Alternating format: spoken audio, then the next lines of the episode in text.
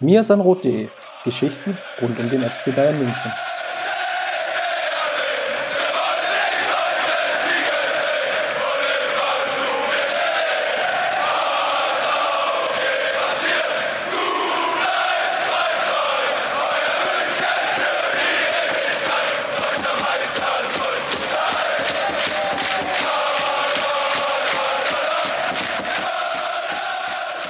Grüßt euch und herzlich willkommen zum Mir sind Rot Podcast. Der fast vorletzte, würde ich mal behaupten, in diesem Jahr. Und wir sind mittlerweile angekommen bei der Folge 181.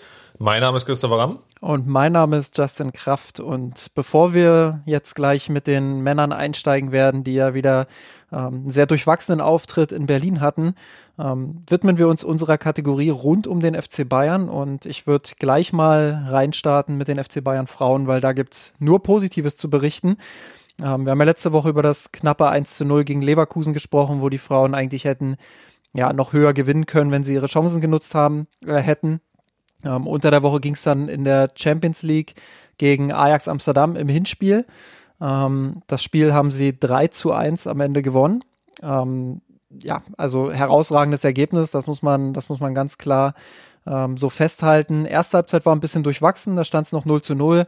Ähm, die Bayern-Frauen mit viel Ballkontrolle, würde ich sagen, aber ja, jetzt nicht mit der zündenden Idee nach vorne. Ajax hat das ganz gut gemacht, die, die Linien wirklich eng beieinander gehalten auch. Ähm, da hatten die Bayern-Frauen das ein oder andere Problem. Ähm, in der zweiten Halbzeit sind sie dann aber ähm, ja wirklich gut dann auch aus der aus der Kabine gestartet, haben sofort Druck gemacht. Ähm, die Führung lag eigentlich die ganze Zeit in der Luft. In der 57. Minute war es dann ähm, ein Eigentor von von Sanders. Ähm, zwei Minuten, äh, Quatsch, in der 69. Minute dann, also zwölf Minuten später, war es Sidney Lohmann, die das 2 zu 0 machte. Und dann dachte man eigentlich, die Bayern-Frauen, die spielen das jetzt so souverän runter, wie sie das in der Vergangenheit häufiger getan haben. Ähm, ganz so war es nicht. Ajax kam nochmal zurück, hat äh, durch Van de Velde in der 80. Minute den Anschlusstreffer erzielt, äh, durch ein komplett unnötiges Gegentor eigentlich. Ähm, eine Konzentrationsschwäche, die man so bei den Bayern-Frauen in den letzten Spielen eigentlich nie erlebt hat. Ähm, ja, das, das darf dir nicht passieren auf diesem Niveau, aber glücklicherweise hat Simone Lauder in der 86. Minute dann noch ähm, das 3 zu 1 erzielt. Ich würde sagen, aufgrund der zweiten Halbzeit auch ein verdientes Ergebnis. Ähm, guter Start dort auch in die, in die K.O.-Phase ähm, der Champions League jetzt im Achtelfinale. Ähm, Ajax direkt mal auswärts 3-1 geschlagen, gute Ausgangsposition. Gut gespielt, auch in der zweiten Halbzeit verdient gewonnen. Ähm, so kann es dort weitergehen. Ähm, dann gab es am Wochenende noch einen weiteren Auftritt der Bayern-Frauen, nämlich das letzte Hinrundenspiel gegen Eintracht Frankfurt ähm, am 11. Spieltag. Ähm, auch dort der wieder. Der ehemalige FFC, für den einen oder anderen, der den, die Eingliederung gar nicht mitbekommen hat. Genau, Eintracht Frankfurt hat den FFC dort ähm, eingegliedert, übernommen, wie auch immer, wie man das sehen möchte. Ähm, hohe Erwartungen auch an die, an die Frankfurterinnen gleich in der ersten Saison eigentlich gehabt, ähm, dass sie gemeinsam mit Hoffenheim und vielleicht noch Potsdam ähm, mit Abstrichen Freiburg und Leverkusen dort oben vielleicht mal ein bisschen reinstechen können in diese ähm, Doppelherrschaft der Bayern und Wolfsburgerinnen. Ähm, gelingt ihnen bisher nicht. Sie haben in elf Spielen jetzt äh, vier Siege, zwei Unentschieden, fünf Niederlage, äh, Lagen, 14 Punkte. Ähm, ja, durchwachsene Saison der Frankfurterinnen waren gegen die Bayern jetzt auch nicht unbedingt so überzeugend. Ähm, wiederum die Bayern aber wieder sehr souverän, sehr dominant, äh, viele Chancen rausgespielt. Aber wie schon gegen Leverkusen, auch viele Chancen liegen lassen und nicht genutzt. Ähm, Konter wäre sicherlich mal drin gewesen für die Frankfurterinnen, aber die Bayern-Frauen wirklich sehr konzentriert, ähm, auch in der Defensivarbeit gut gestanden. Ähm, mir imponiert einfach, wie aktuell jede für jeden dort läuft. Ähm, das ist überragend, äh, wie der Teamgeist einfach auch ähm, auf die ZuschauerInnen ähm, ja, übergreift, sage ich mal, vom TV-Gerät ist das richtig spürbar, wie diese Mannschaft einfach zusammenarbeitet und alles füreinander gibt. Ähm, auch dieses Spiel dann mit 1 zu 0 zwar knapp, aber hochverdient gewonnen. Ähm, jetzt haben die Bayern-Frauen in elf Spielen elf Siege auf dem Konto, 33 Punkte damit, ähm, 32 Tore und nur ein einziges Gegentor gegen Wolfsburg. Ähm, ja, überragende Hinrunde eigentlich eine perfekte Hinrunde. Ähm, ich bin dann vor allem auf die Champions League auch in der Rückrunde gespannt. Äh, wenn da wirklich das ganz hohe Niveau dann kommt, da hat man gegen Wolfsburg dann auch schon das ein oder andere Mal gesehen, das könnte wackelig werden. Ähm, taktisch ist das nicht immer einwandfrei. Ähm, aber ja, was die nationale Liga angeht, ähm, da muss man jetzt zur Winterpause einfach konstatieren, fünf Punkte Vorsprung auf Wolfsburg. Da muss das Ziel jetzt sein, Meister zu werden und äh, den Titel dann am Ende auch endlich wieder nach München zu holen. Viel mehr gibt es da, glaube ich, gar nicht zu sagen. Und wir können den Schwenk machen zu den Amateuren. Die durften nach längerer Pause, wenn man so will, endlich mal wieder spielen. Und zwar waren die in Saarbrücken zu Gast am Sonntag. Und vor der Partie entwickelte sich da etwas Druck, weil natürlich jetzt durch die viele oder durch die Anzahl an ausgefallenen Spielen sich jetzt eine Tabellensituation ergeben hat, dass die Münchner Tabellenletzter waren, zumindest vor Anpfiff. Ja, mit drei Spielen weniger als die Konkurrenten, Kaisersla oder Konkurrenten Kaiserslautern, Magdeburg und Duisburg, keine Frage. Aber eben natürlich trotzdem, dass die Signalwirkung war da durchaus deutlich und es ging natürlich auch in den letzten Wochen, wir hatten sie hier auch diskutiert, da nach unten. Unser Brücken als Tabellenzweiter, da ist man als Münchner Mannschaft definitiv nicht als Favorit hingefahren. Und Holger Seitz hat sich jetzt auch für eine Taktikänderung entschieden, hat also gemerkt, dass nicht nur die personellen Wechsel, die er ja zum Beispiel im Spiel davor gegen Rostock ja vorgenommen hat, kurzer Disclaimer, das waren zehn Änderungen, dass die nicht unbedingt ja, zu einer ergebnistechnischen Verbesserung geführt haben. Von daher gab es jetzt auch eine taktische Änderung und wir haben ein 5-3-2-System gesehen. Also mit einer Fünferkette angedrehten Feldhahn, denn ja, ich, ich will nicht sagen in der Libero-Position, aber es, es kam dem schon sehr nahe. Natürlich jetzt mit Vita und Stanjic auf den Außenverteidigerpositionen, natürlich jetzt auch mit Spielern, die sehr offensiv denken und gerade bei Vita hatte man ja gesehen, ähm, während des Spiels gegen Saarbrücken, dass er immer wieder die Vorstöße auch gewagt hat. Aber Ziel war schon, jetzt eher aus einer kompakteren Defensive heraus das Spiel zu machen und dass wir mehr einfach die, die, den Weg sehen, das Spiel ja eher über Konter- und Umschaltfußball zu prägen und dann vielleicht auch zu Punktgewinnen zu kommen, als jetzt vielleicht wirklich, sagen wir mal, mit einer ähnlichen Taktik wie die Profis, Schrägstrich Männermannschaft, ähm, an den Start zu gehen, wo man dann sagt, ja, das ist dann der, der Wechsel zwischen den einzelnen Teams ist dann leichter, also diese klassische Ajax-Schule, ähm, egal in welche Jugendmannschaft du irgendwie reinschaust, du siehst ein 4-3-3. Davon hat sich zumindest jetzt Holger Seitz leicht gelöst von diesem Gedanken. Natürlich ist er jetzt nie so stark gelebt worden, ähm, jetzt bei Ajax. Aber wir sehen da schon einen gewissen Paradigmenwechsel hin von, also hin den Gedanken Punkte gewinnen und weniger jetzt vielleicht auch zur spielerischen Entwicklung beizutragen. Und das hat sich zumindest jetzt in Saarbrücken ausgezahlt. Mit einem 2 zu 1 Sieg. Die Münchner waren phasenweise überlegen, konnten sich gute Chancen herausspielen. Vor allem das Duo vorne drin, Scott und Jastremski, sehr schwieriger Name. Ich hoffe, es hat einigermaßen gepasst. Ähm, konnten da durchaus überzeugen. Gerade letztgenannter, um gleich mal den, den Namen nicht mehr aussprechen zu müssen, gerade letztgenannter kommt natürlich vom Spielertypen her eher so in die Kategorie Orchi Fried. Ähm, durchaus hochgewachsene Spieler, jetzt noch nicht so absolut muskelbepackt wie Fried, aber ähm, weiß durchaus seinen Körper einzusetzen und da ist wieder ein Zielspieler vorne drin. Das unterscheidet natürlich jetzt auch den, die, den Münchner Spielanlage Aufbau. Du hast auch einen Spieler, der sich dann natürlich gegen eher robustere Drittliga-Verteidiger durchsetzen kann. Und das hat sich definitiv bezahlt gemacht. Konnte dieser Brücke Abwehr dann ganz gut beschäftigen. Und mit Scott war dann noch ein schneller Spieler vorne mit drin, der ja aus dem Zehnerraum dann immer wieder so als hängende Spitze unterstützen konnte. Und das hat sich ausgezahlt. Die Münchner, ähm, wie schon erwähnt, konnten das Spiel 2 zu 1 gewinnen sind jetzt in der Tabelle erstmal wieder über den Strich geklettert und ich bin natürlich jetzt sehr gespannt, ob Holger Seitz jetzt an diesen taktischen Änderungen festhält und natürlich, wie er jetzt dann auch mit dem Personal umgeht, weil was natürlich wieder aufgefallen ist, Stiller ist definitiv eigentlich überqualifiziert für diese dritte Mannschaft. Wir haben natürlich jetzt immer noch die Personale Dantas. Bekommt der dann nochmal ein bisschen mehr Spielzeit, weil in der 5-3-2-System brauchst du eigentlich nicht unbedingt zwei Sechser. Könnte natürlich sein, dass Dantas noch ein bisschen nach vorne rückt, äh, rutscht auf die Achterposition. Was wird dann mit Fiete ab, wenn wir jetzt mal davon ausgehen, dass die zwei Spieler vorne gesetzt sind? Das sind so die Fragen, die wir, glaube ich, dann in den nächsten Wochen dann beobachten werden.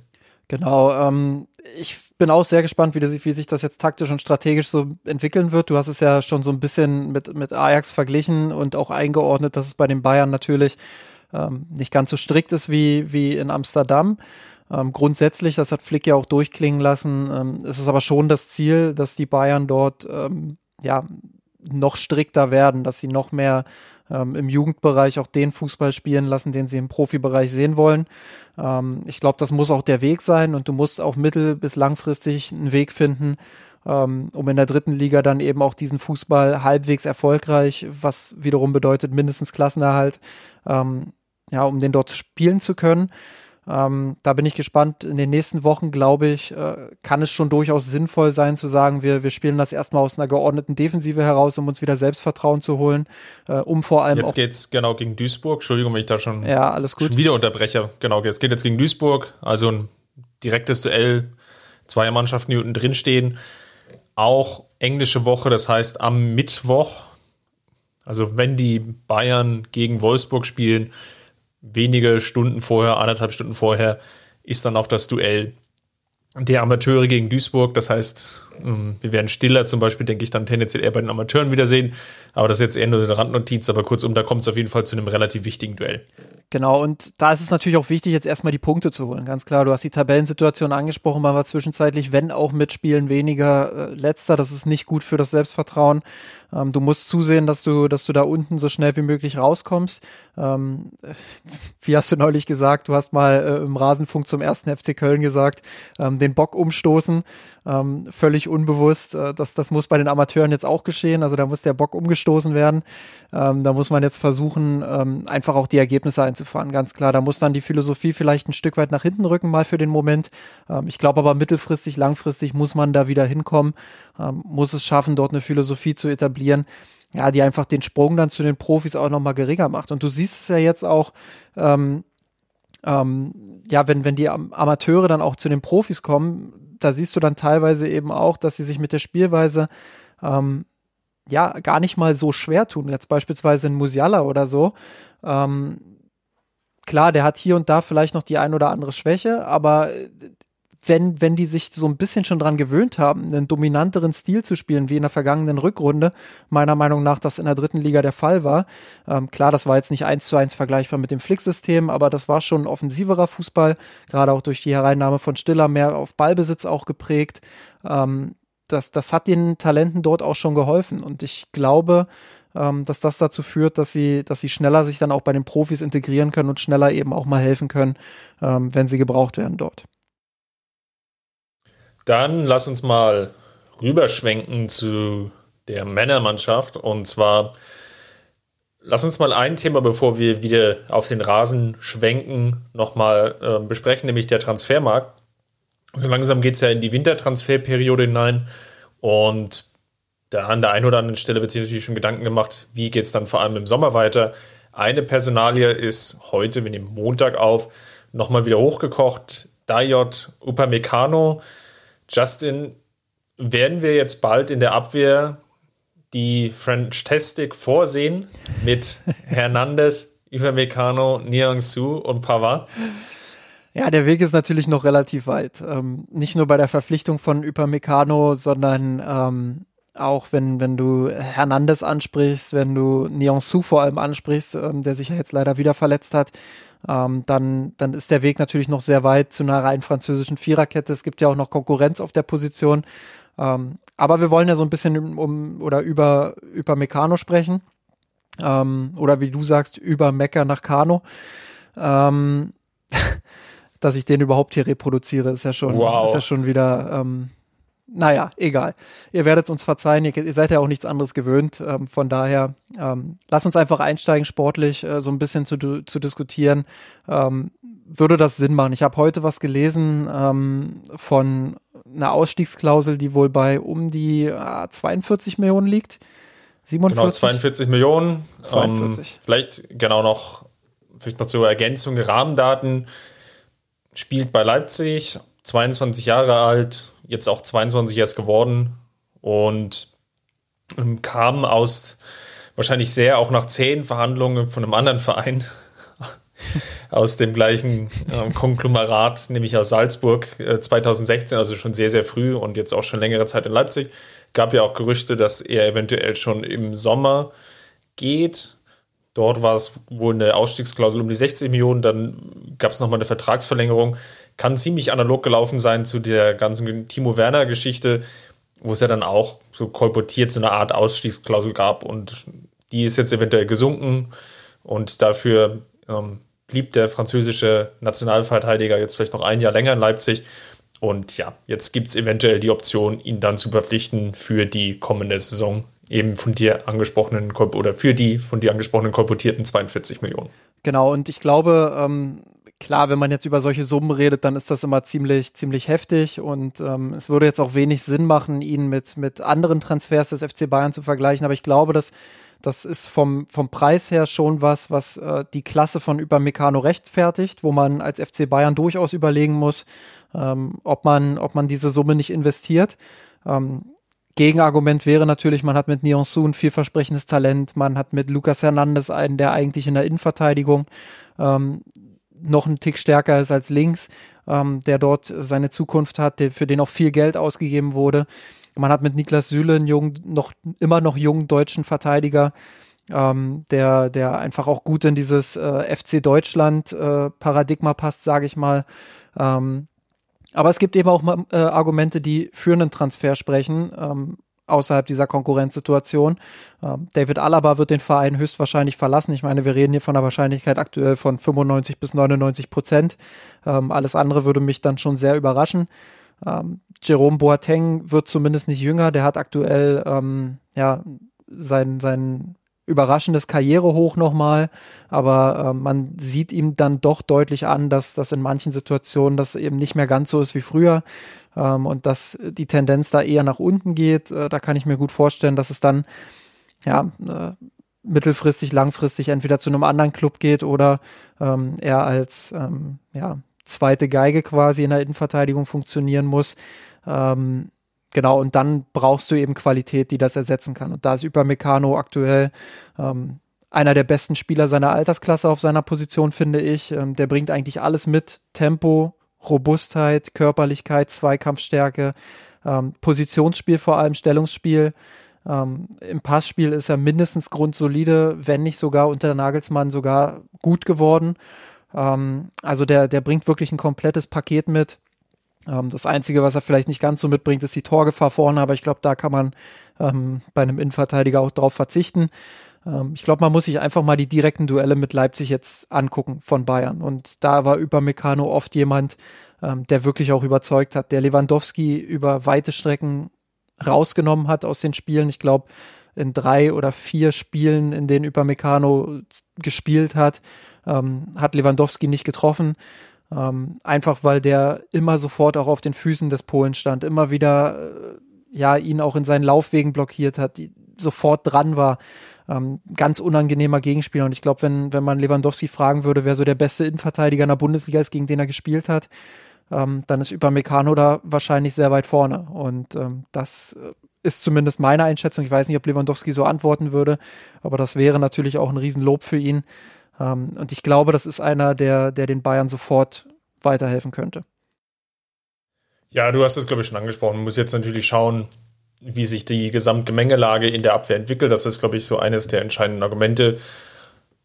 Ja, Jerome Boateng geht auf seinen Karriereherbst zu.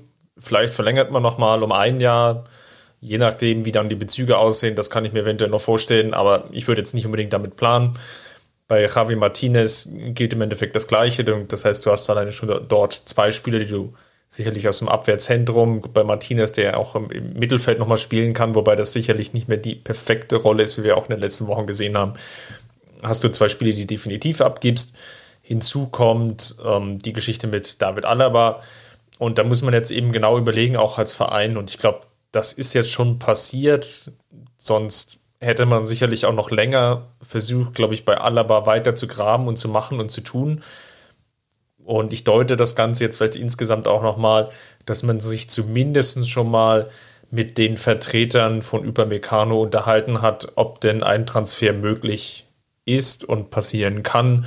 Und das Ganze ist zumindest schon mal so grob ausgelotet worden. Das ist jetzt natürlich viel Spekulation, aber da würde ich jetzt einfach mal darauf hindeuten, so wie die ganze Alaba-Geschichte gelaufen ist, da hatte man sich ja jetzt im Frühherbst, im Oktober dann doch schon relativ klar positioniert, dass das Vertragsangebot erstmal perdu ist und natürlich dann immer noch so ein bisschen die Hintertürchen offen gehalten, wobei der schwarze Peter liegt jetzt eigentlich schon bei Alaba und je nachdem, wie man jetzt mit den, den kolportierten Zahlen dann auch umgehen will, kann es natürlich sogar so sein, dass ein Transfer trotz der hohen Transfersumme natürlich im Gesamtpaket günstiger ist, rein jetzt vom Geld, jetzt alle Abschreibungen etc. pp. mal außen vor gelassen, als jetzt die wirkliche Vertragsverlängerung mit Alaba.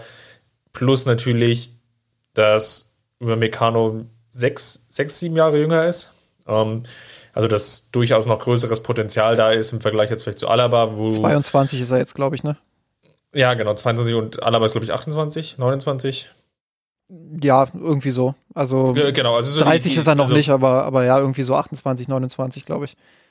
Sagen wir es mal so, der, der jetzt gerade vielleicht in seiner Hochphase ist in der Karriere und ähm, formulieren wir es mal vorsichtig, der sich sicherlich nicht mehr in vielen Bereichen oder nicht mehr in vielen Bereichen verbessern kann.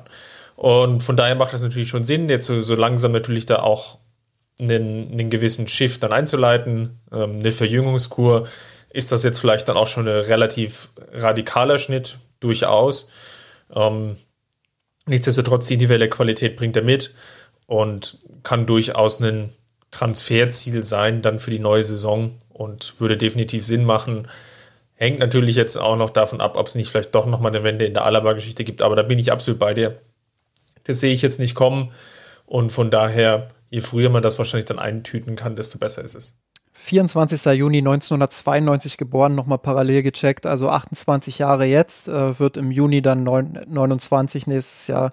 Ähm, ja, also eigentlich bestes Fußballeralter, aber du hast es schon gesagt, Entwicklungspotenzial nach oben eher nicht. Und jetzt nach diesem ganzen Hin und Her ähm, neben dem Platz, äh, was offensichtlich auch seine Leistungsfähigkeit auf dem Platz beeinflusst hat, ähm, neben noch vielen anderen Faktoren. Ich glaube nicht, dass das der einzige Störfaktor war, aber das, das hat schon, denke ich, dazu geführt, ähm, dass, dass er seine beste Leistung nicht abrufen kann. Ich glaube nach wie vor, dass, äh, dass das ein Verlust sein wird, dass David Alaba geht, ähm, auch wenn viele ähm, das so ein bisschen runterspielen aktuell, was ja auch verständlich ist, äh, aufgrund dieser ganzen äh, Situation eben, die dort, die dort mit den Vertragsverhandlungen lief und dass das auch alles so in die Öffentlichkeit ging, da ist man natürlich auch als Bayern-Fan nicht so gut zu sprechen auf ihn.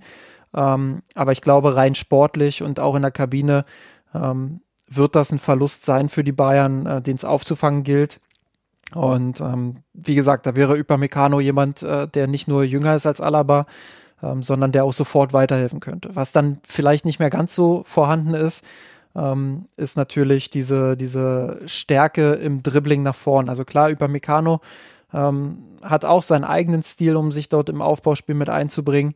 Ähm, aber diese dynamischen Dribblings nach vorn von Alaba, ähm, die sind natürlich was, äh, was Flick auch sehr gebraucht hat für sein Spiel. Und da müsste, müsste dann ein bisschen angepasst werden, aber ich glaube, ähm, das würde schon gehen. Ähm, ein Argument, was wir jetzt so ein bisschen ähm, außen vor gelassen haben, was ich aber gerne noch nennen würde, ist, dass man bei Niklas Süle sich auch nicht 100% sicher sein kann, dass der zu seiner absoluten hundertprozentigen Leistungsfähigkeit kommt. Ähm, ich habe so ein bisschen Bedenken, auch wenn es zum jetzigen Zeitpunkt noch zu früh ist. Man sagt ja immer, so lange wie die Verletzung gedauert hat, brauchen Spieler meistens auch, um wieder äh, auf, seine, auf sein Leistungslevel zu kommen. Ähm, aber bei Süle habe ich schon den Eindruck, ähm, der ist zwar gut wieder, der hat wieder ein gutes Niveau erreicht, aber so richtig äh, top Level, FC Bayern Level ist das eben aktuell noch nicht. Und da muss man abwarten, ob er das schafft, ob er sich in den nächsten Monaten da wieder hochkämpfen kann. Ähm, ich traue es ihm grundsätzlich zu. Aber es wäre sicherlich nicht schlecht, ähm, dort die Konkurrenzsituation dann auch zu erhöhen. Einerseits, um Niklas Süle zu zeigen, hey, du hast hier keinen Freifahrtschein, auch wenn Alaba geht, auch wenn, äh, ja, wenn, wenn Boateng vielleicht irgendwann gehen sollte, wenn Martinez geht, ähm, bist du hier nicht äh, der hundertprozentige Nachfolger sondern das musst du dir schon erarbeiten. Und ähm, wir sind immer noch der FC Bayern und wir wollen da schon auch jede Position ähm, so gut wie möglich besetzt haben. Und wenn über Meccano dafür für ein Geld zu haben ist, ähm, was der FC Bayern bezahlen kann, ähm, ja, dann, dann sollte man da die Konkurrenzsituation ähm, erhöhen. Positives Beispiel ist ja auch Kingsley Coman, also der auf seiner Position ordentlich Konkurrenz bekommen hat mit Leroy Sané, ähm, theoretisch auch mit Douglas Costa. Ähm, dann gibt es Serge Gnabry noch auf der Position und trotzdem hat er sich jetzt nach oben gekämpft, ähm, hat auch im Interview nochmal betont, ähm, dass er diese Konkurrenzsituation sehr wichtig findet, weil ihn das persönlich auch pusht. Um, und ich glaube, genau das ist der Spirit, den du beim FC Bayern brauchst. Und ähm, da müssen die besten Spieler spielen, ähm, mindestens auf nationaler Ebene. Ähm, und ja, da ist das über Meccano auf jeden Fall für mich jemand, der auf der Liste ganz weit oben stehen sollte. Dann lass uns mal zum Thema der Woche kommen. Der FC Bayern hat jetzt ja noch zwei Spiele vor der Brust. Einerseits gegen Wolfsburg und dann zum, jetzt zum neuen Tabellenführer und ja, vielleicht ja auch schon nicht mehr neuen Tabellenführer, je nachdem, wie sich dann das Spiel ja unter der Woche gegen Köln gestaltet, nämlich nach Leverkusen. Lass uns gar nicht so sehr jetzt mal über das Spiel gegen Union sprechen. Ähm, gar nicht so sehr, weil das Ergebnis jetzt nicht unbedingt ähm, so positiv für den FC Bayern lief, sondern ich glaube, hört einfach mal rein in die Episoden der, letzten zwei, drei Wochen. Dort überschneiden sich dann die Themen. Ich glaube, es macht jetzt wenig Sinn, jetzt nochmal wirklich dezidiert darauf einzugehen. Auf das einzelne Spiel, wo die Fehler lagen insgesamt und was natürlich dann auch zu dem Ergebnis geführt haben, so wie wir es gesehen haben, sondern lass uns immer vorausschauen, was muss Flick jetzt wirklich anpassen und kann er jetzt oder ist jetzt das größte Ass im Ärmel, was er ja hat, dass Joshua Kimmich ja sogar schon wieder ins Mannschaftstraining eingestiegen ist. Der Kicker hatte zwar noch geschrieben am Abend zuvor oder beziehungsweise in seiner heutigen Montagsausgabe, dass Kimmich keine Option mehr für 2020 ist und so war ja auch immer so das generelle Credo in, in der Berichterstattung und glaube ich das, was auch so der äh, Verein geäußert hat. Nichtsdestotrotz ist er jetzt ins Mannschaftstraining eingestiegen und ist es jetzt so die letzte Chance, die Flick hat oder das Ass, was er noch ziehen kann, dass er Kimmich zumindest gegen Leverkusen dann wieder reinwirft, einfach weil die anderen Optionen sich nicht wirklich als tragfähig erwiesen haben. Ja, also ich kenne Kimmich natürlich nicht persönlich, aber mein Eindruck ist, der wird Flick jetzt äh, ordentlich auf den Füßen stehen und eher auf seinen Einsatz drängeln. Ähm, da ist es eher noch die Aufgabe von Flick, ihn so ein Stück weit zu bremsen. Ähm, ich glaube, man sollte dort vorsichtig sein. Ähm, klar, wenn es irgendwie möglich ist, dass er, dass er eine Halbzeit oder eine halbe Stunde gegen Leverkusen spielt, ähm, dann ist das vielleicht eine Option, die, eine Option, die den Bayern wahrscheinlich auch sehr helfen würde. Ähm, Gerade auch, weil Goretzka ja jetzt gegen, gegen Wolfsburg äh, definitiv ausfällt, so wie ich das gelesen habe. Also das, das Personal, die Personaldecke, die wird immer dünner jetzt da im Mittelfeld und das ist ja die Hauptproblemstelle. Wie gesagt, hört in unsere letzten äh, Episoden rein. Ähm, da sprechen wir das an. Mit Ball, ohne Ball ist das Zentrum aktuell ähm, die große Schwachstelle der Bayern ähm, aus diversen Gründen. Ähm, ja, und, und da brauchst einfach jemanden wie Josua Kimmich, der das wieder ordnen kann, ähm, der mit seiner Sicherheit einfach auch wieder ähm, das Selbstvertrauen zurückbringt in diese Mannschaft. Und ähm, ja, sein, sein Wert ist unschätzbar für die Mannschaft. Andererseits muss man aber auch äh, sehen, dass die Saison eben noch länger geht als diese zwei Spiele und dass die Winterpause jetzt auch nicht extrem lang ist. Also es ist jetzt nicht so, dass wenn Kimmich sich gegen Leverkusen verletzt, ähm, erneut verletzt, dass, dass wir dann von vier, fünf Wochen Winterpause sprechen, ähm, wo er sich erholen kann, sondern ähm, es geht ja dann schon nach, nach ein, zwei Wochen ähm, geht es ja schon direkt weiter. Und ähm, da muss Flick eben dann auch abwägen, ist es dieses Risiko wert? Ähm, oder springt er nicht doch lieber über seinen Schatten und, und bringt jemanden wie Rocker, quasi die Light-Version? Ähm, ja, das, das sind sicherlich spannende Fragen für diese Woche. Ähm, ich würde fast dazu plädieren, dass er, dass er Kimmich eben noch nicht in Anführungsstrichen verheizt. Bei Davis war es ja jetzt der umgekehrte Fall, um einfach mal den Vergleich zu ziehen. Also ja, Davis war mm, etwas länger im Mannschaftstraining schon, hat dann aber auch sofort das Spiel bekommen in der Champions League gegen Moskau und stand dann auch ja gegen Union. Also zumindest für mich überraschend in der Startelf. Ich hatte jetzt eigentlich damit gerechnet, dass Flick an der Stelle noch etwas mehr rotiert von daher kann ich mir schon vorstellen, dass Kimmich einfach, weil er so wichtig ist für das Bayern-Spiel, dann auch wirklich den Einsatz bekommt. Ob das jetzt medizinisch richtig ist, würde ich zumindest jetzt mal ein Fragezeichen dran machen. Dafür müssen wir aber auch beide zugeben, kennen wir jetzt die Fitnesswerte und, und alle sonstigen Indikatoren, die jetzt für eine Verletzung sprechen, nicht, nicht gut genug. Und ähm, ja, es macht natürlich dann definitiv Sinn, dass dann mit der sportlichen, ähm, also mit der medizinischen, sportlichen Abteilung, dass die sich dann irgendwie zusammensetzen und das natürlich dann wirklich dezidiert klären und dann natürlich auch auf das, das Feedback von Kimmich hören, ob er sich jetzt wirklich schon fit genug für den Einsatz fühlt. Sagen wir mal, er bekommt wirklich den Einsatz gegen Leverkusen. Glaubst du, dass, sagen wir mal, andersrum gefragt, meinst du, dass die Rotation in den letzten Wochen vielleicht auch etwas zu sehr dazu beigetragen hat, dass wir jetzt das sehen, was wir jetzt in den letzten Wochen gesehen haben, nämlich viele individuelle Fehler, ja gerade gegen Union war es ja eklatant, viele Abstimmungsprobleme, Pässe in den Rücken, äh, Pässe ins Nichts, schlechte Ballannahmen.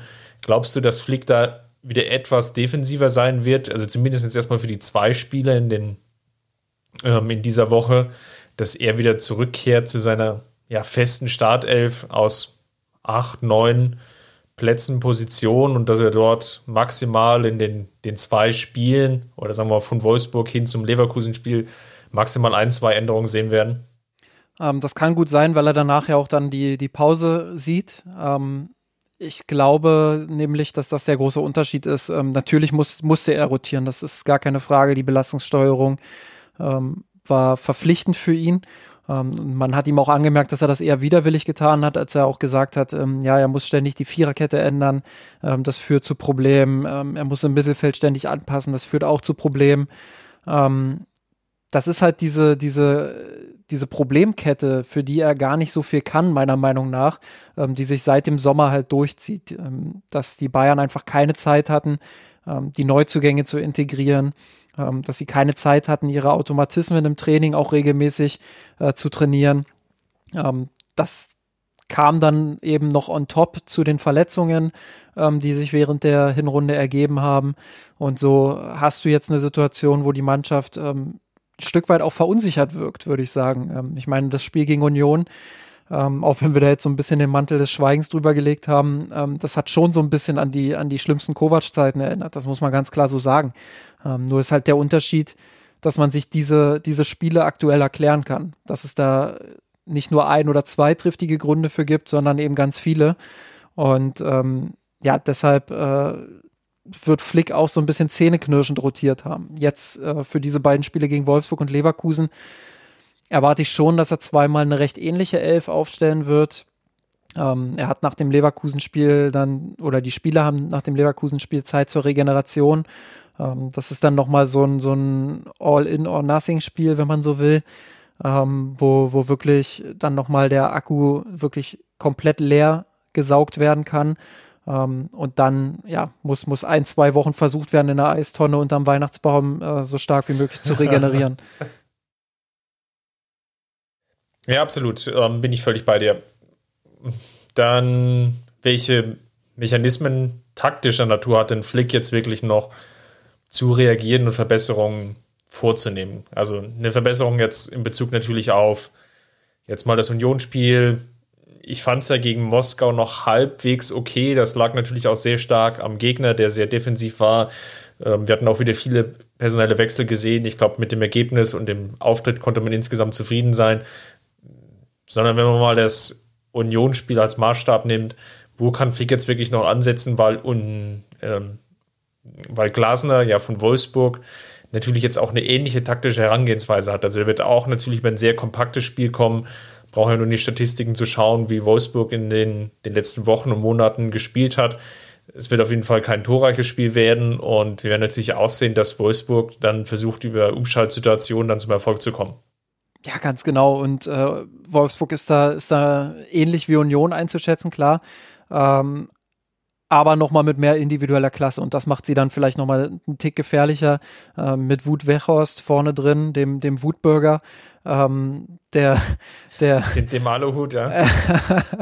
der äh, vorne im Angriff, ähm, ja, immer zu einem zu einem Tor in der Lage ist und auch aus aus schwierigen Schusswinkeln das schafft, das Ding noch irgendwie reinzudrücken, wie jetzt ähm, im letzten Bundesligaspiel äh, gegen Frankfurt war es, ne? Ähm, da da auch überragend ja, also, ja.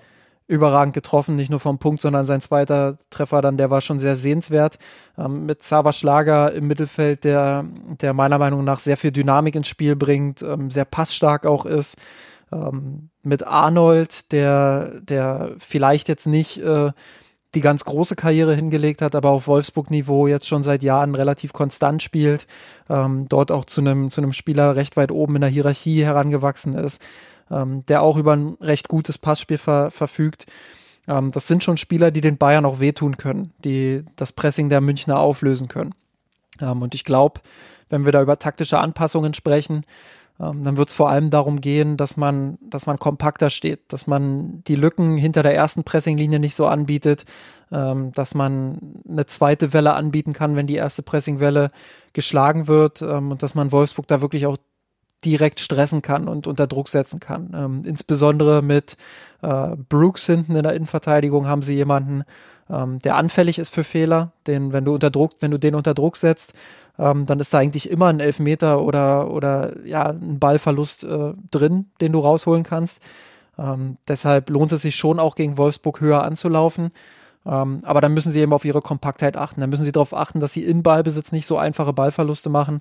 Ähm, ja, und während ich das so alles erzähle, wird wahrscheinlich, ähm, sollte irgendjemand äh, vom FC Bayern da mal zuhören, ähm, wird wahrscheinlich so ein bisschen Grinsen dabei sein und sagen, ja, schön gesagt, aber die Umsetzung ist eben aktuell gar nicht mal so einfach. Ähm, ja, aber darauf wird es ankommen, die Fehler zu versuchen zumindest ähm, so weit wie möglich zu, zu minimieren. Dann lass uns vielleicht nochmal, wir haben jetzt schon über Kimmich gesprochen gehabt, aber lass uns nochmal für das Spiel gegen Wolfsburg zumindest ins Zentrum schauen. Mal angenommen, Goretzka wird nicht fit, das ist zumindest ein bisschen auf der Kippe. Ähm, ist zumindest jetzt, was ich jetzt gelesen hatte, heute keine schwerwiegende muskuläre Verletzung. Das heißt, ähm, ja, wahrscheinlich einfach nur Belastungsproblematiken. Gehen wir mal davon aus, dass er vielleicht nicht spielen kann. Dann siehst du dann wirklich ein Mittelfeld mit so, wie wir es jetzt auch gegen Union gesehen haben, dann in der tiefen Sechserposition? Oder glaubst du, dass es jetzt dann die Chance für Marc Rocker? Oder bringt er dann doch wieder den Busfahrer? ja, ich glaube, äh, der Busfahrer und Hermann Gerland werden es dann im Mittelfeld richten. Ähm, nein, also es ist eine, eine schwere äh, Vorhersage. Ähm, mein, mein Kopf sagt mir, ich will dann auch Marc Rocker dort im, im Zentrum sehen. Ähm, und glaube, dass, dass das auch die vernünftigere Entscheidung wäre. Tolisso war nicht so überzeugend, ähm, hatte auch mehr jetzt mit seiner Fitness zu tun in den letzten Tagen und Wochen ähm, als Marc Rocker. Ähm, deshalb würde ich da schon auf Rocker im Zentrum setzen und dann mit Musiala äh, und Müller zwei Lauf- und äh, ja, zwei laufstarke Spieler einfach dort mit aufstellen. Ähm, und mit Musiala eben einen, einen, technisch starken Spieler, der auch enge Situationen in, in dem kompakten Mittelfeld von Wolfsburg ähm, auflösen kann. Ich glaube, das ist schon ein Schlüssel, den es braucht aktuell. Ähm, ob Flick diesen, diesen Schlüssel dann auch sieht, weiß ich nicht. Vielleicht ähm, denkt er sich auch, hm, unser Passspiel ist aktuell, egal wen ich bringe, nicht so gut. Ähm, dann versuche ich es eben doch über die laufstarken äh, Spieler, die, die gegen den Ball wirklich versuchen, dann auch eine Pressingmaschine auf den Platz zu bringen.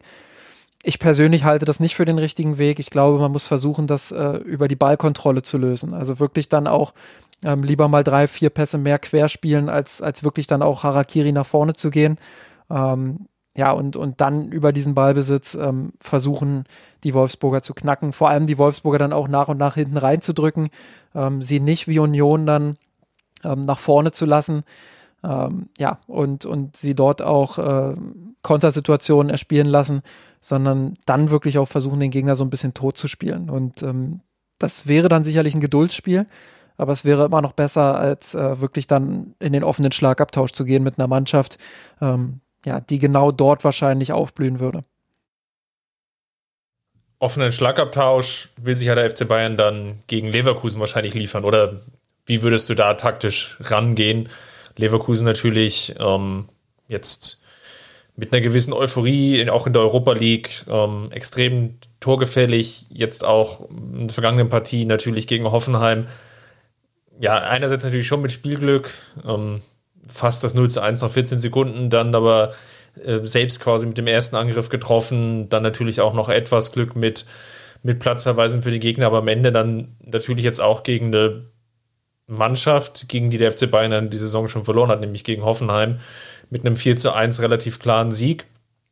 Glaubst du, dass wir dort dann einen offenen Schlagabtausch sehen, wie es ja häufiger ist jetzt gegen Leverkusen, gerade wenn die Partie natürlich in Leverkusen ist? Oder erwartest du eine taktische Änderung vor allem von Peter Bosch, der ja manchmal sich dann doch eher defensiver reingestellt hat, zumindest jetzt, ähm, oder seitdem er jetzt Trainer in Leverkusen ist?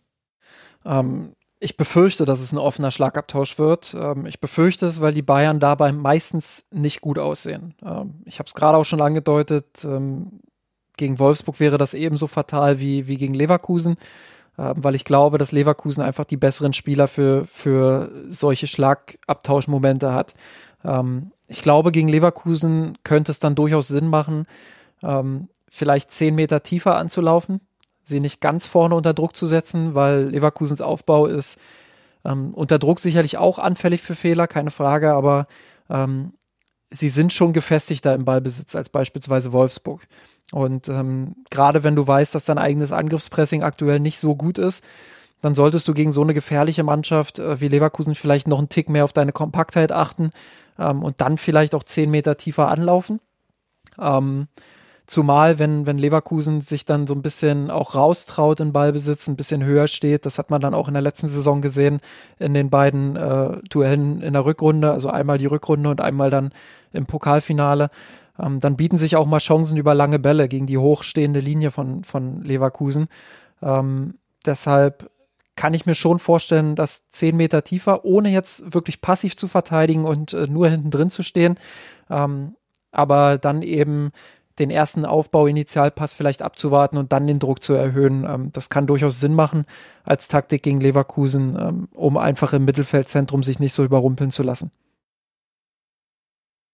Gut, wir werden gespannt sein. Ich glaube, dass die wichtige Partie ist fast gegen Wolfsburg, weil du dann wirklich erstmal mit einem ja, positiven Gefühl ja auch wieder mal ähm, aus dem Spiel herausgehen kannst und dass du auch so eine Top-Mannschaft, die jetzt zumindest in der Tabelle auf Platz 4 steht, auch geschlagen hast. Ich glaube, das wird jetzt sicherlich auch eine Rolle spielen. Dafür waren einfach die Ergebnisse zu durchwachsen in den letzten Wochen.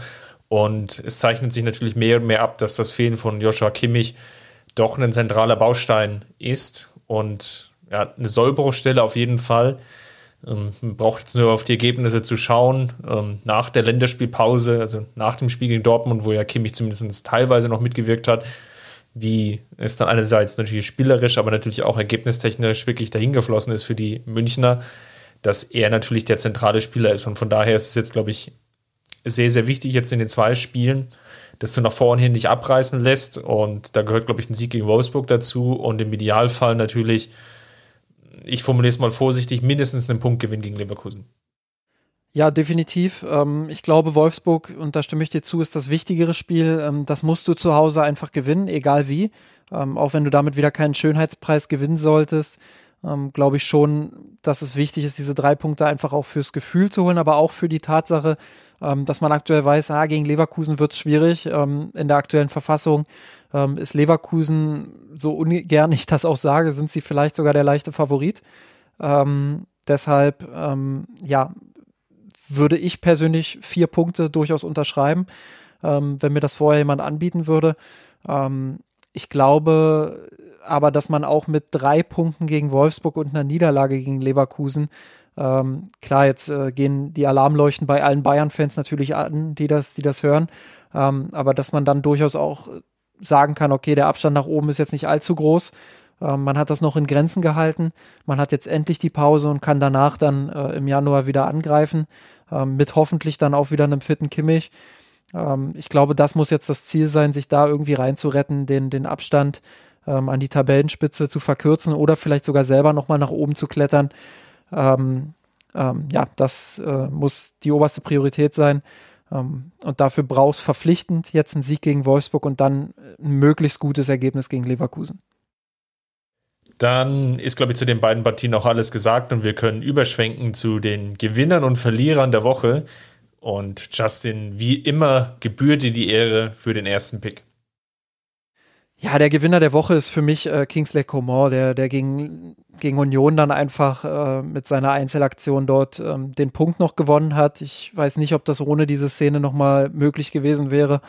Ähm, ja, für mich, ich sag's ja, wir sagen es ja beide jetzt schon seit Wochen, der, der beste Flügelspieler aktuell bei den Bayern, unfassbar reif geworden, unfassbar selbstbewusst auch geworden. Ähm, macht sehr viel Spaß, ihm aktuell zuzusehen. Und ja, deshalb wird er zu Recht auch immer mal wieder von uns als Gewinner der Woche genannt, ähm, diesmal von mir. Dann nehme ich einfach nochmal Musiala. Einfach nur aus dem Grunde, weil es, es, es, scheint so zu sein, dass jetzt Musiala wirklich die, Lösung für Flick ist, zumindest solange Kimmich jetzt noch verletzt ist, bekommt extrem viel Spielzeit. Ähm, auf der anderen Seite ist jetzt auch kein anderer Spieler wirklich hervorgestochen. Ich glaube, über Robert Lewandowski könnte man sicherlich nochmal philosophieren. Hat, glaube ich, insgesamt einen guten Auftritt gehabt gegen Union. Auch das von dir jetzt schon angesprochene, gut vorbereitete Tor von Kingsley Coman dann ja auch souverän gemacht. Ähm, die eine Szene in der ersten Halbzeit, wo er dann den Ball, glaube ich, so leicht verstolpert, nachdem er dezent geschubst, schrecklich getroffen wurde, die macht ihm das jetzt vielleicht zunichte. Nichtsdestotrotz einer der wenigen Spieler, die natürlich absolut jetzt auch ihre Form halten konnten und jetzt sicherlich auch nicht in Überform sind, also die keine, keine vier Tore mehr pro Spiel macht. Aber das liegt natürlich auch daran, dass es natürlich für Lewandowski kaum Szenen gibt. Und ähm, ja, jetzt habe ich natürlich so viel über Lewandowski gesprochen, aber Musiala als Verbindungsspieler extrem wichtig, hat, glaube ich, gegen Union sehr, sehr viel richtig gemacht. Und ich gehe davon aus, ähm, wenn jetzt nicht Kimmich überraschend fit wird und schon gegen Wolfsburg total viele Minuten sammeln wird, dass Musiala da auch wieder seinen Startelf-Einsatz hat. Gut, ähm, beim Verlierer der Woche bin ich mal so nett und lass dir den Vortritt. Dann nehme ich einfach mal Leon Goretzka, der natürlich jetzt schon darunter leidet, jetzt in den vergangenen Wochen, dass er in der durchaus defensiveren Position spielt, auf der Sechserrolle, dann teilweise als Ballschlepper und natürlich da den Nachteil hat, dass er seine Box-to-Box-Fähigkeiten gar nicht so, so gut einbringen kann. Ähm, ich will nicht sagen, dass er das auf der Sechser-Position schlecht macht. Er ragt aber auf dieser Position nicht heraus. Ihm, ihm liegt die Achterposition deutlich mehr weil er einerseits natürlich dann im Umschaltspiel sofort wieder ins Gegenpressing gehen kann, dort Druck ausüben kann auf den Gegner, für Ballgewinne sorgt, natürlich auch in der Offensive dann wirklich nachrücken kann, zu Abschlusssituationen beiträgt und den FC Bayern nicht so ausrechenbar macht. Und jetzt ist das einfach eine andere Situation. Er muss deutlich defensiver spielen, steht bestimmt 10, 15 Meter tiefer und ist jetzt einfach aber auch nicht der Verbindungsspieler, der mit einer überragenden Ballzirkulation irgendwie auffällt. Und gegen Union war es jetzt auch so das erste Spiel, wo ich wirklich so das Gefühl hatte, er wirkt schon definitiv überspielt, hatte auch viele einfache Ballverluste und ähm, definitiv jetzt ein Verlierer der letzten Wochen, was natürlich jetzt aber auch daran liegt, dass der Leistungsabfall natürlich bei ihm besonders stark auffällt, jetzt im Vergleich zu den vergangenen Wochen. Und das ist ja wiederum fast auch ein Lob, weil er natürlich das Bayern-Spiel jetzt in den vergangenen Monaten so geprägt hatte. Ähm, beim Verlierer der Woche habe ich wirklich lange überlegt, ob ich ihn nehme, weil ich ja auch immer einer derjenigen war, ähm, der gesagt hat, Mensch, bei den Neuzugängen müssen wir vorsichtig sein, da sollten wir noch nicht zu, zu, zu früh jetzt den, den Knüppel rausholen äh, und draufschlagen. Ähm, ich bin auch weiterhin dieser Meinung und ich will das auch gar nicht ähm, als Bashing jetzt verstanden haben, sondern ähm, ja, ich nehme Douglas Costa ähm, aus dem einfachen Grund, Flick hat gegen Union nur dreimal gewechselt. Ähm, er hat Leroy Sané, Corentin Tolisso und dann erst in der 88. Minute Erik Maxim Choupo-Moting gebracht.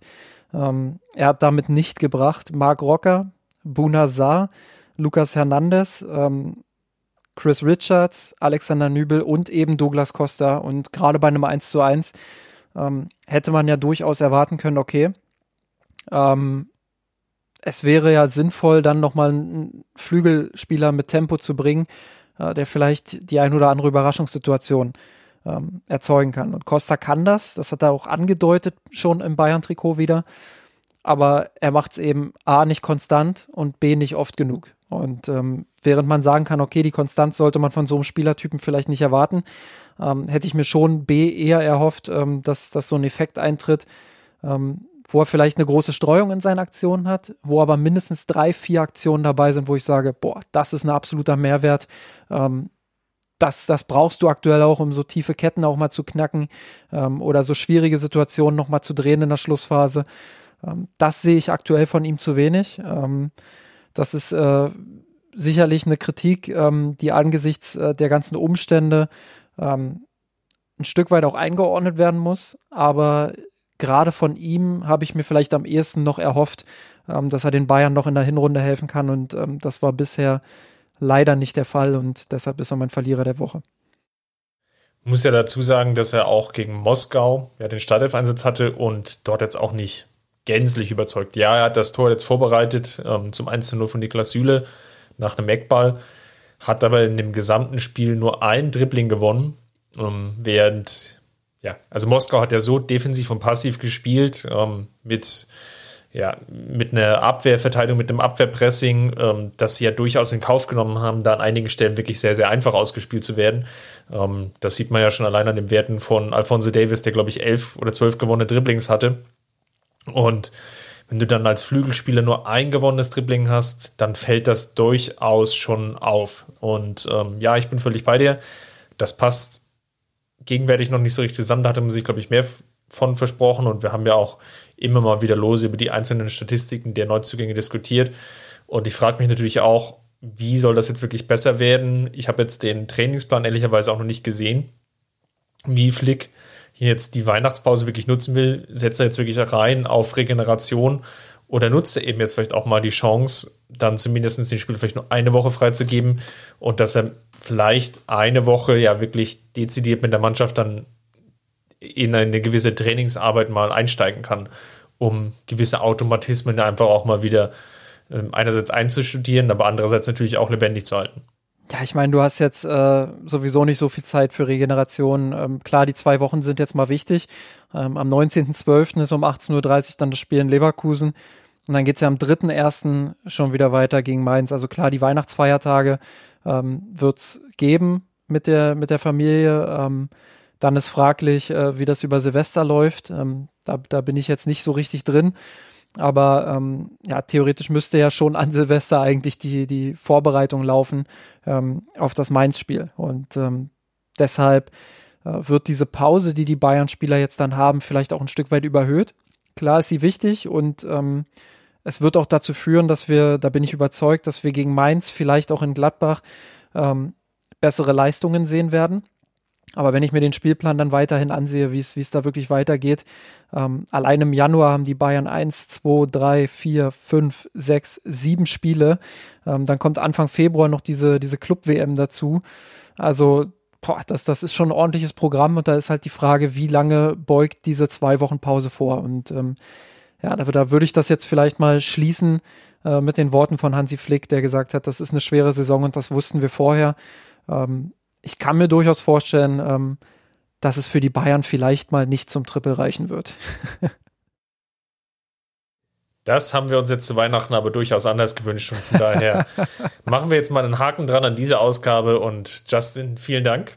Ja, jetzt machen wir lieber Schluss, äh, bevor ich mich noch weiter ähm, hier reinrede. Erst sage ich, ich bin mit einem Unentschieden gegen Leverkusen zufrieden.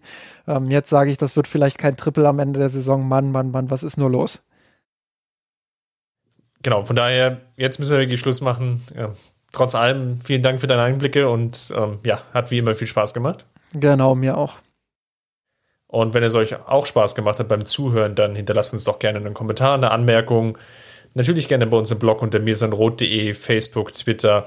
Und ja, hinterlasst uns gerne auch eine Rezension, vor allem bei iTunes oder bei Spotify. Weiß ich gar nicht, ob man uns da mittlerweile rezensieren kann. Aber zumindest bei iTunes, da bin ich mir relativ sicher das hilft uns einfach dort gesehen zu werden und vielleicht hat der eine oder andere ja Zeit, ähm, zumindest jetzt im Familienkreis während der Weihnachtszeit, auch wenn man sich ja jetzt nicht, durchaus nicht unbedingt persönlich treffen sollte, zumindest auf virtueller Ebene uns ja vielleicht weiter zu empfehlen. Das wird uns oder würde uns definitiv helfen und von daher das nochmal an dieser Stelle erwähnt. Falls ihr uns ähm, gerne finanziell unterstützen würdet, einfach mal bei mirsanrot.de slash Patreon vorbeischauen oder patreon.com slash mirsanrot, wie ihr wollt.